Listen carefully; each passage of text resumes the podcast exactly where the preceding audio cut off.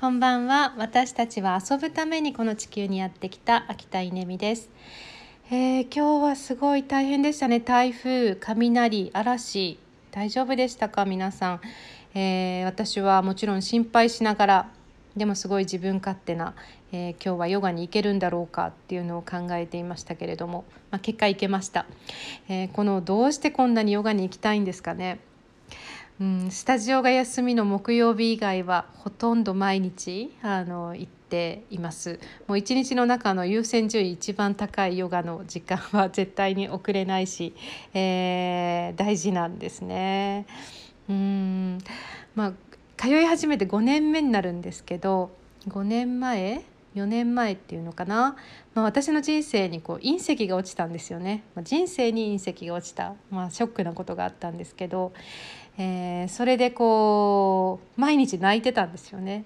でそうするとね、旦那が帰ってくると私が泣いてるっていうひどい状況がしばらくあって、で彼がヨガにでも行ってみたらと、そうやって言ってくれたのでヨガに行き始めて、これがすごくよくて、リラクゼーションホットヨガっていう、薄暗い中でヨガをするんですよね。で目をつぶって、ほとんど瞑想状態の形で体を動かすんですけど、ボロボロ泣きながら最初は、ヨガしてましたけど、そうするとですね、日に日に元気になっていくっていう感覚があって、本当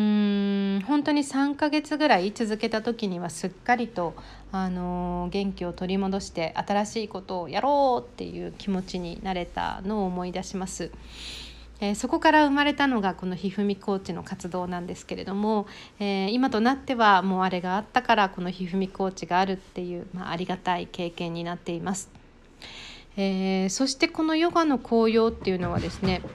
リラクゼーションできる、そして何かリセットできるっていうのもそうなんですけど、新しい発想が本当に湧きますね。1時間ヨガをして、その間は何も考えてないんですけど、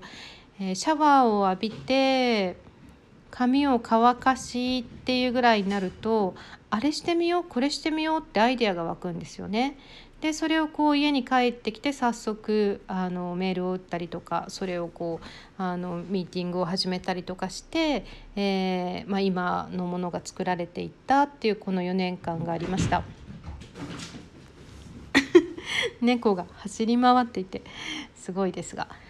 そんなこんなでヨガとってもおすすめです。皆さんの近くにもしスタジオがあったら通ってみてください。